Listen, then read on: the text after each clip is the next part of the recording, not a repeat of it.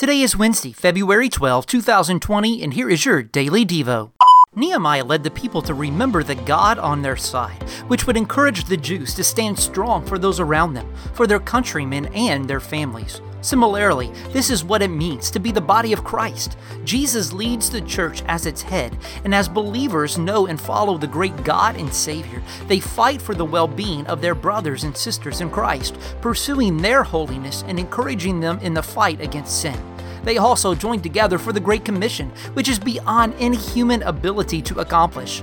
Led and strengthened by the Spirit of Christ, Christians don't fight against their enemies, but share the gospel with them to turn enemies into family members. Regardless of these overwhelming challenges before us, Jesus, our great leader, has promised to be with us. So let us overcome our fear and act with courage for the sake of the gospel.